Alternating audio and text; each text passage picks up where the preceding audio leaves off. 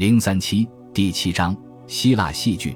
日常生活中存在着大量戏剧，生活经历是剧场里的所有演出的源泉。如果我们较为宽泛地理解“戏剧”这个词的话，几乎每个人类社会都有这样或那样的戏剧形式。我们知道，希腊人是坐在剧场的石阶上观看神圣仪式的，国家庆典、宗教仪式、出生、死亡、婚嫁和丰收等相关时刻。都与剧场中演出的戏剧有很多共同之处，但我们也承认有严格意义上的戏剧，因为它使用演员在由观众所定义的类似于剧场的场合上演，多半还有情节。更重要的是，拥有我们所了解并期待的一种内在形式。一旦有了一座剧场，其他许多常见因素也随之产生：掌声、竞争、道白风格，也许还有面具和舞蹈。尽管希腊人认为戏剧的某些传统是他们的发明，但实际上这些传统并不是被发明出来的，而是从社会和宗教庆典中承继和改造过来的。戏剧在进入剧场表演之前，就已开始出现在社会庆典与宗教仪式上了。在游行队伍中边唱边演的酒神赞歌，显然是戏剧合唱诗的直接源头。第一个演员是何时从合唱队的队列里走出来的呢？同所有的社会史一样，戏剧史也始终是一种变化的历史。传统会发生改变或者重新出现，但是剧场表演的内在形式及人们期待的戏剧骨架结构，则会因时而彻头彻尾的改变。这种变化是无可避免的。那么，戏剧的起源及最早的改编是怎么发生的呢？戏剧演出中最早只有一个演员，然后有了第二个、第三个。尽管歌队可能有多种不同的展现方法，但合唱的背景一直没有改变。戏剧有三种类型：悲剧、喜剧和萨提洛斯剧。在萨提洛斯剧中，歌队由属于狄奥尼索斯神的萨提尔组成，而音乐本身自有其历史。非常明显，在公元前五世纪。雅典戏剧总体上增加了越来越多的人性和现实性，越来越多的世俗性和虚构情节，同时减少了宗教性和神秘因素。尽管这些变化即使在公元前四世纪也未达到其最后阶段，悲剧里创造出来的情节与欧里庇得斯原汁原味的改编不同，在很长的历史时期里都只是一种没有前途的发明。后来，在柏拉图的《会饮篇》中。我们看到年轻且成熟的诗人阿加同对悲剧也有过这种创作，但我们对此所知甚少。雅典悲剧的起源也几乎同样晦暗不清。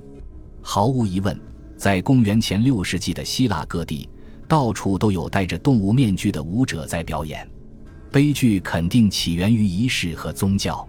雅典最早的悲剧就是在广场上围绕一辆船车表演的。而广场基本上是一个露天空间，演员们大概来自于乡间，可能来自迪奥尼索斯在伊卡里亚的圣所，或者来自厄留瑟瑞亚。演员们以诗歌为台词，并不令我们惊讶。演员和观众之间带韵味的即兴对话，甚至在不久前扎金索斯岛上举办的节日嘉年华中依然保留着。除此之外，在这个领域里。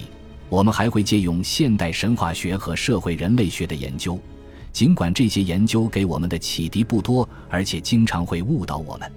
偶尔在现存的戏剧中，似乎能够抓到一点点有关起源和即将消亡的神的信息，或者也能看到入会仪式或动物舞者。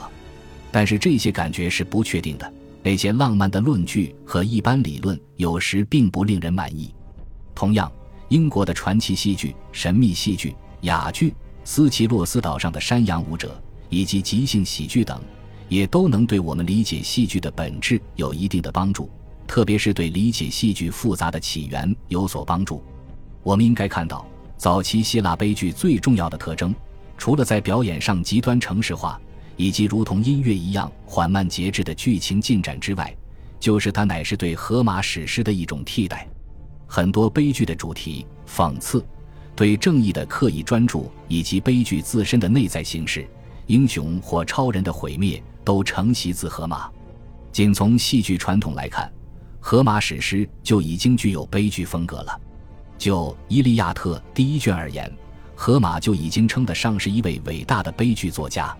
埃斯库罗斯恰如其分地说：“我们都在吃荷马那张大餐桌上的面包屑。”的确如此，史诗对公元前五世纪雅典戏剧的影响巨大而又无处不在。埃斯库罗斯在悲剧《奥瑞斯推亚》中借用了荷马史诗中有关阿伽门农的历史背景，借用的篇幅达三分之二。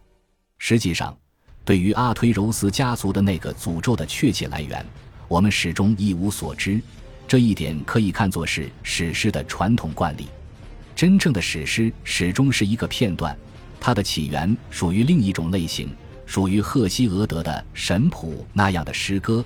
甚至这些诗歌也充斥着未加解释和说明的情节，让我们从这种迷雾般的观察转到我们比较确知的领域。雅典戏剧节获奖者的悲鸣名单可能是由新生的民主机构开始制作或组织制作的，因为戏剧节是全体人民的节日。但是，在公元前五世纪早期，最主要的悲剧节庆是在春天举办的大迪奥尼索斯节。